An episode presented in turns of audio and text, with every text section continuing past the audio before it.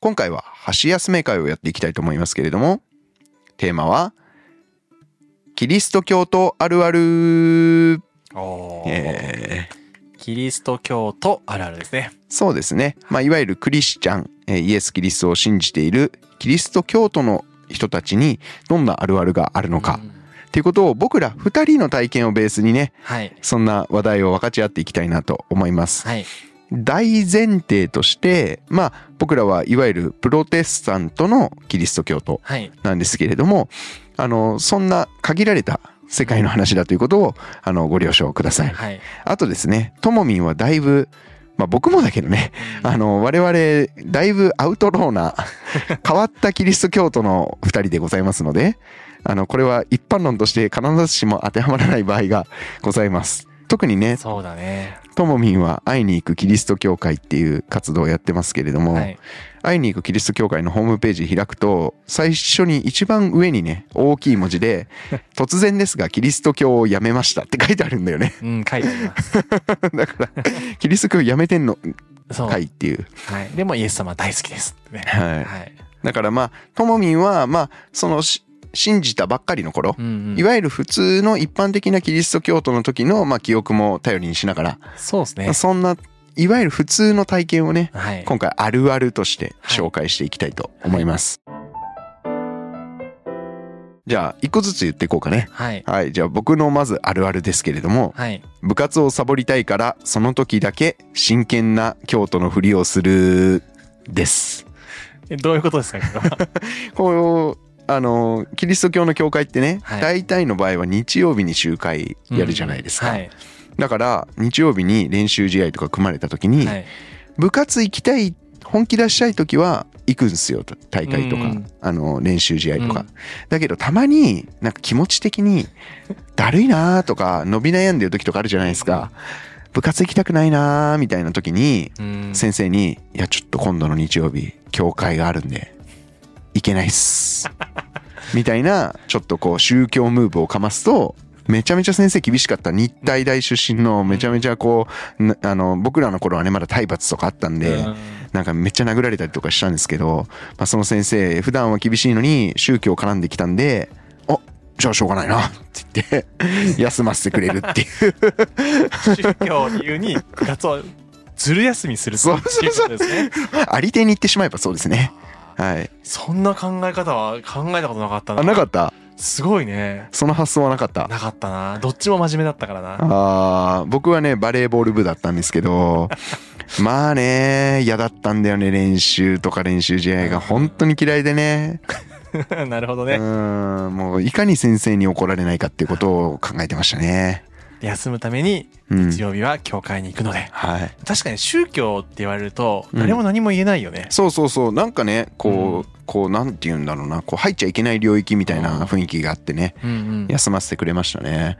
で一回すごく恥ずかしかったのがあのこれは僕が真面目にあの練習試合に行った時の話なんですけど、うんう教会の近くの中学校で練習試合があったんですね、うん。であの一日練習試合やってるじゃないですか、はい。で教会のイベントって大体午前中なんで、うん。あのお昼過ぎに教会の友達がせっかく近くだから、うんたくまのそのバレーボールやってるところ見に行こうって見に来てくれたんですよ、うん。ところが僕がその彼らが来る直前になんかちょっとミスってしまって、うん先生にめちゃめちゃ怒られて「お前そこで正座してろ!」っつって正座をさせられてた時だったんですよ。だから教会のみんなにめちゃめちゃ正座してるところを見られるっていう。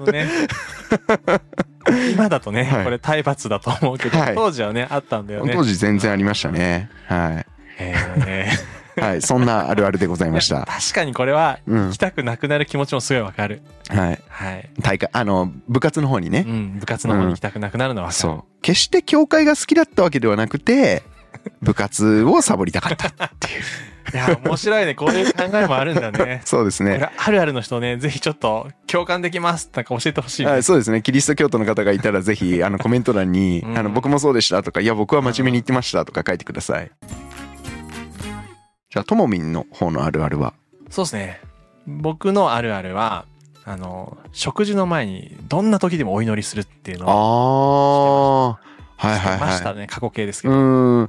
まあね、あの、一般的な、特にプロテスタントの、あの、教、あの、キリスト教徒の方うんは、食事をする前にお祈りをするっていうのは習慣的にやってますよねね別にそれ競技でも、あの、うんやんなきゃいけないことでも何でもないんですけど、うんまあ習慣的にそういうことをしてる人が多いかなっていうイメージですね。まあ結構恥ずかしい時もあって、うんうんまあ、教会の中でやる分には全然よくって、うんうん。キリスト教信者同士クリスチャン同士で外で食事行く時も、うんまあまあ大丈夫なんですよ、うんうん。ただ全然このキリスト教と関係ない人と食事に行く時もうん。なんかもうやるもんだと思ってあ、やってましたへえ。で人によっては許可もらって、うんうん僕今から祈るんだよとか言って、うんうんうん。あと祈っていいですかとかやったりとか、うんうん。あとでも仕事の上司とかの時は結構どうしようと思いながらやってたら、目つぶって何してんのってあ 祈ってる最中に言われたりとうんかしたりとうんか、うんうん。ちょっと恥ずかしかったな。へえ。あとはこうお店でクリスチャン同士で行ってうんうん行っても、うん。お店の人ってあんまりこう祈ってるとかっていう考えがないから、はいはいはい。お待たせいたしましたとか言って出してくるんだよ、ね。わかる。それ俺さともみ言わなかったらあるある追加で言おうと思ってたんだけどあるあるだよね。あれそのキリスト教徒同士でうん。ご飯行って、うん。でお祈りしてる時にうん、食べ物持ってくるみたいな。そう。でよくあるのが2人とか3人で行って1個運ばれてきてあじゃあこのこの間に先に食べてほしいから祈ろうわって。お祈りしてる間に2つ目運ばれてくるみたいなだからタイミング難しいよね。難しいだから1個目来る直前に乗るか、1そう。個来て次来る間でいけるかとかそうそうそう。だから僕がよくやるのは、あそのキリスト教の人同士でご飯に行った時うん。に注文するじゃん。う。うん。で注文した後に気まずくなる前にお祈りしようぜっつって 最初にお祈りしてね。でもねその注文するもの間違えてると「うんはい枝豆です」とかなんかもう秒で出てくるやつが出てきて あの枝豆気まずいっていなうね。そうそうそう。え あるあるですーあね。るあるだよね。そう。はいどっちかってこっちがあるあるかもね。う外でねん。で一回ねアメリカ人の方と食事に行った時に、まあいつものようにお祈りをしたんですね、うんでそのアメリカ人の方もキリスト教徒だったんですけど「えなんで君はお祈りするの?」って聞かれてうんで日本人はいただきますっていうお祈りをすでにしてるじゃないかってほ言ってきたんですう。よほう。なるほどと思ってですねあいただきますはお祈りだったんだと思いましてね。だって感謝してるわけですからね。だからまあそのキリスト教の中でうん食事の前にお祈りするっていうのはあくまでこの日本で言ったらいただきますぐらいの感覚なんだなっていうのをその時に知りましたね。これどっから始まったのかってでも知りたいですね。ああ起源はねうんどこからなんでしょうね。ちょっと僕も知らない。ですけど一応ユダヤ教ではうん食事の前にうん。あの特に安息日の食事金曜日の夕方の食事ですけれどもうん金曜日の日没後の食事はあのお祈りの文言があってそのお祈りの文言で祝福をしてから食事を始めるっていうのが、まあ、ルーティンですね。なるほど。だからもしかしたらイエス時代から食事の前に祈るっていう習慣自体はあったのかもしれないですね。な、るほど。うん。まあ、人間その食べるものっていうものを獲得するのとっても大変な時代が人類史上長かったですから、うん。まあ、そういう意味で食事があるってことに感謝するっていうのはいい文化かもしれませんね。続きましてどうぞ。何かいいことがあると感謝だねっていうってやつです。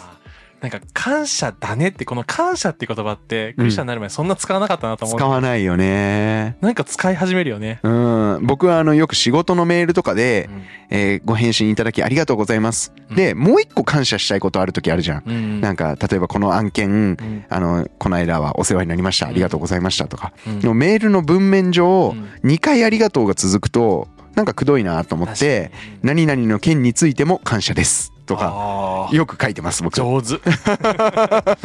表現の重複避けたいみたいな。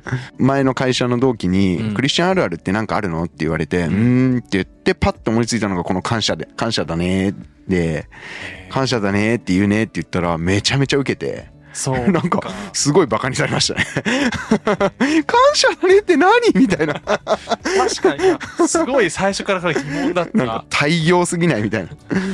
ちなみに恵まれましたとか使ってた？あー言う人いるけど僕はねなんかちょっと日本語的に違和感があってあんまり使ってなかったですね。う違和感しかなかったけど、うん。ちょっと馴染んでった。なんか良かったですとか楽しかったですの言い換えだよねあれ。うん。恵まれましたっねてもっとねうんちょっとね難しくて違和感があったのがうん「恵まれてますか?」って聞かれて怖いなんよかキリスト教のうんキャンプっていうのがあるじゃないですか。はいはい。キャンプですね。一定期間、うんなんかこう、どっか行って、うんまあ。本当のキャンプっていうよりも、キリスト教の集会を2、うん3日かけてやるみたいなイベントなんか、いわゆる収容会みたいなカンファレンスですね、英語で言うと。そうですね。時に、なんか僕がいたとこでは、なんかそのね、イベントの中でね、たくさんいろんな、なんだ、スケジュールがあってう、ん。恵まれてますか？とか聞かれるんですけど、まあ面白かったですか？って思ったらいいのかなみたいな。うん、そうだね。楽しかったですか？テンション上がってますか？みたいな意味だよね。まあで、その人たちが言いたいのは、うん多分神のうん。なんか素晴らしい恵みを感じてますか？みたいなことだと思うんだけど、うんうん。ちょっと日本語としてピンとこないな。そうだね。全くピンとこないね。まあ、その前提にあるのは、あらゆるこう、良いことは神の恵みであるってういう、その認識があるからこそ感謝だねって言ったり、恵まれ、恵まれてますか？とか、うん恵まれてます、恵まれましたって言うってことですね。そうですね。僕の教会のうん集まりでもよくか先週感謝だったことを分かち合いましょうとか言うんですけど つまりまあ先週良かったことみたいな そうそうそなるほどなう。そういうのを感謝だったこととか感謝だねっていう表現しますね。独特な言い回しだよね。そうだね。でこれをさ長いことキリスト教徒やってると分からなくなっちゃうんだよね。うんうん。だからいわゆるシャバの空気がわからないってやつで あの一般的な言葉の使い方なんだったっけとかね。確かに。う。ん。なんか似たようなので、うん。口語訳聖書にしかない表現なんですけど、修行っていう言葉があるんですよ、修行。新教大学もあるよ。あ郷土訳もありますか。あのあれって受け継ぐ土地とか、うん。あのなんだインヘリテンス受け継がれるべき土地かな、確かそうそうそうそう。だからう受け継ぐ先祖から受け継ぐ土地のことを指してるけどあの死って難しいあれ日本語でなんて説明すればいいんですかね？口書いて本の1冊2冊みたいな。な。うん。で右側が視界の詩かな？そうそう。うん。僕これね、それね、うん。最初読み始めた時辞書調べたけど、辞書に載ってないんだよね。そうそうそうそう。で難しい辞書調べたら出うんたみたいな。うん。うんうん今ググったら一発で出ますけどまあだから聖書の独特の翻訳用語ですよね。修行の土地っていうね。修行。うん。なんか修行で土地が結びつかないんだよね文字が、うん。技技って字だからうん。行が、なんかこうね。なりわいのことかなって思ったりね。うん。確かに独特だよね、あれは。そうそうそう。まあそんな言葉遣いが独特っていうのがあるあるでした、はい。もう一個いきましょはい。僕も言葉遣いというかうん、表現であるんですけど、うん。教会行くと、うん。兄弟姉妹っていうあ継承か故障をつけて呼ぶ。例えば、小林拓馬を拓馬兄弟とか、うん。小林兄弟みたいな言い方をして、はいはいはいはい。石川石川兄弟で、最初知らないから、うん。この人たち兄弟なのかなと思って、みんな兄弟なのみたいな、あるあるあるある。姉妹なんですかとかうん。思ったんだけど、うんうん。はい加納姉妹みたいなね。そう、全然違うと。うん。ただなんかその教会内では、そうやって呼ぶことなんだっていうのうんうん。は後から分かったけど、うんうん、あの日曜日教会行くとさあの修法と呼ばれうん。る式次第が書いた紙配られる教会あるじゃないですか、でそこに僕が初めて行った教会もあそこに高橋姉とか書いてあったんですよ、あるね。あれって姉妹の略なんだけど、うんあの僕高橋姉妹っていうその2人高橋さんがいるから姉の方を姉って書いてなるほどね。でもプログラム見ても妹ってどこにも書いてないからあ妹はなんか今ちょっと具合悪いのかなとか思ったり。してましたね。フルネームかけよそうそうそうそうそう。あのねどうでもいいんだけど僕小林じゃないですか、小林拓馬で長野県に小林って一番多い名字で。めちゃめちゃ多いんですよ。うんうんで僕中学校の時全部で7クラスあったんですけど、27人小林がいたんですすよごいね。同じ学年に。あだから入学式こう自分が何組にいるかなって見た時に小林だと見つかんなくてで拓馬をめっちゃ探して、えでようやく自分のを見つけることができるっていう。すごい。えそう。それこそセンター試験受けたらさ、一部屋小林？あーとかありえるかもしんない。あセンター試験ってあいうえお順なんですか？ああいう順。あー僕大学試験アホでも OK っていう栄養入試ってやつだったんで。そっか、受けてない。そうそうそう。センター試験あのね受けようと思ったんですけど、うん。前日に骨折しちゃって入院してて。そうなんだ。そうなんですよ。あそれ使わないやつでよかったね。のそうそうそうですね。念のため記念受験しようと思ってたんでね。なるほど。はい。まあそれは置いといて運動着とかうん。に当時は個人情報とかいう概念がないから、うん。でっかく小林って書いてあるんですけど普通ね石川だったら例えば石川って書いてあるところを小林が27人もいるから小林拓って書いてあるんですよ。タクまでなんだしそうそうそう。拓まで。小林拓って書いてあって。これが教会だと小林拓兄とか。ああなりそう。なるんですね。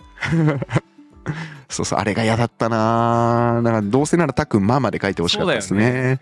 そうそうそうそう。の中途半端なそうそうそう。でなんか隣のクラスとかに、うんえーちょっとあの詳細になあの個人情報なんで名前変えるとあの小林翔太と翔馬がいてうんあのだから翔までだとうんうんあの被るじゃないですか。かぶるねだからあのフルネームで書いてる人いましたね。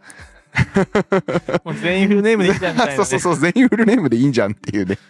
そうそうそんなんありましたけどへーまあね教会でしか言わないですよね姉妹、うん兄弟ってね。だからそういう人たちとさうん。教会の外で会うとさうんなんて呼ぶんだろうとか思ったりとかあー確かにね。だって変だもんね。うんあの教会に行ってないキリスト教徒じゃない方と3人で例えばご飯とか行って「えいや石川兄弟は素晴らしいお方で」とか言ったらなんかすげえ宗教臭いよね。そうだねいやだからね教会の中で使うのも慣れなかったしうん、外でどうしたらいいんだろうっていう悩みもあったし、うんうんうん。であとはなんか謎なのはうん。牧師のこととか、うんうん。いわゆる伝道師っていう役職の人とかうんうを先生と呼ぶのがちょっといまいちよく分かんなくて、あるあるですね。ずっ。と「さん」って呼んでたら、うんうん。先生と呼んでくださいって言われてあ本人から？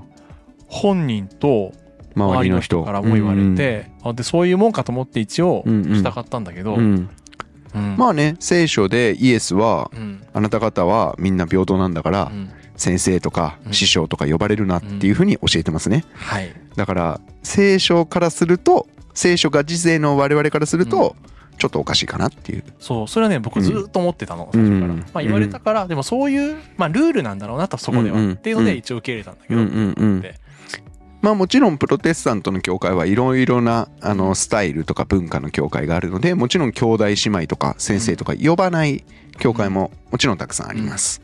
はい、っていうのは一応はい、ね断っときますけど。まだあるあるあります。はい。何でしょうか？漫画とかうん。映画作品の中にキリストのモチーフ見つけがちです。さっきね休憩時間にちょっとともみんとも話してたんだけれども、漫画とか僕ら大好きじゃないですか。うんうん。で読んでちょっとでもうん。聖書とかイエス・キリストに関係ありそうなの見つけるとめっちゃテンション上がるっていう。わかるな。これわかるな。すごいわかる。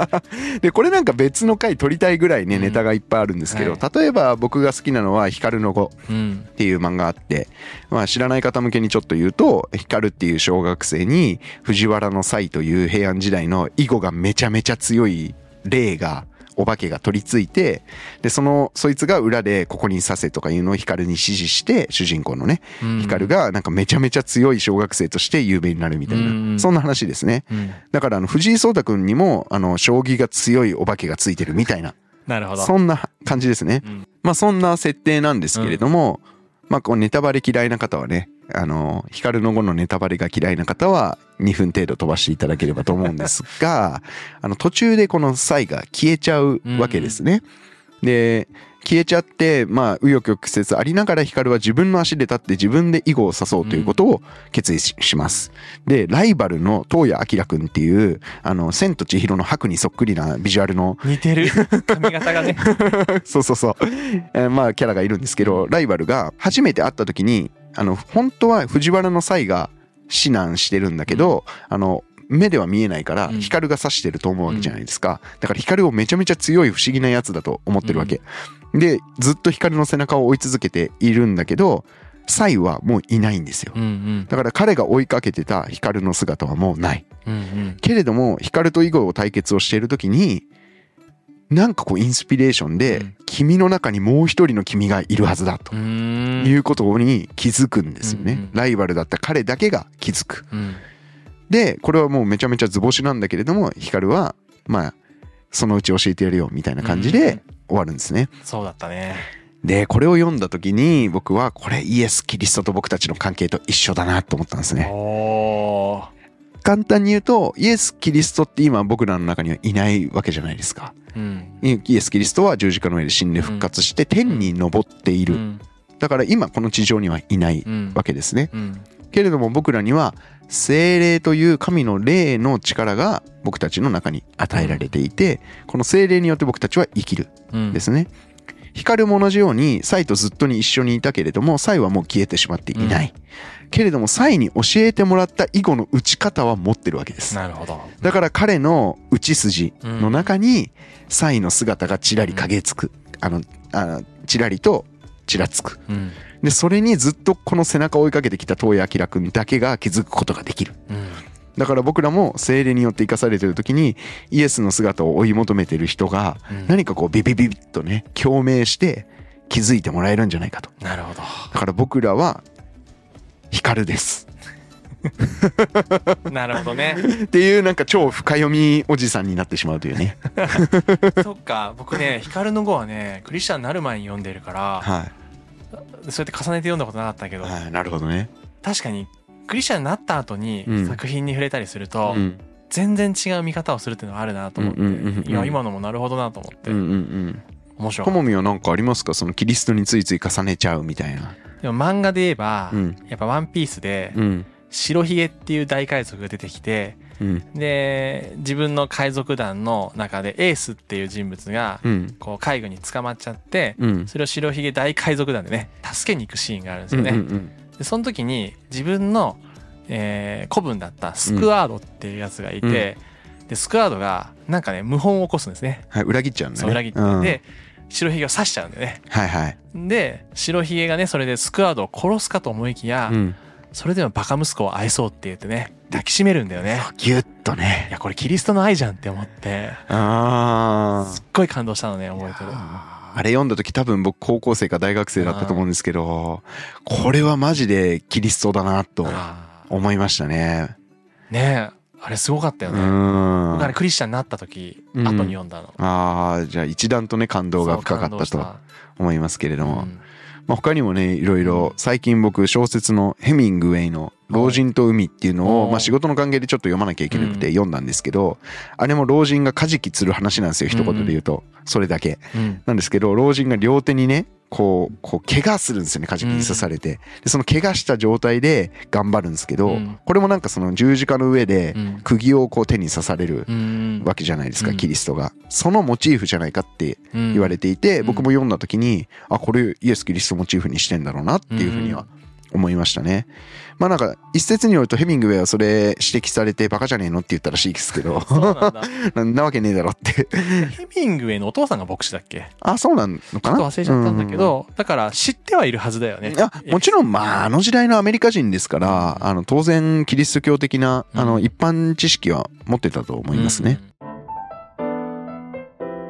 まだまだあるある尽きなさそうですけれども、まあ今回は尺的にもうん。はい。いい時間だと思うので、はい。えーまた、えーこんなあるあるあるよというキリスト教徒の方がいらっしゃいましたらぜひコメント欄にお願いします。お待ちしてます。はい、キリスト教徒でない方はえ逆にこんなことはないんですかとか、えーキリスト教徒の皆さんに質問があればぜひコメント欄に書き込んでいただければ話がもっと盛り上がるかなと。よく聞かれるのが、うん、食べちゃいけないものってあるんですよ。あーそれはね ちょっと今次回の「箸休め会」はいで取り上げましょうか。はい。はい、じゃあそれでは今回はこの辺で終わりにしましょう。ありがとうございました。ありがとうございました。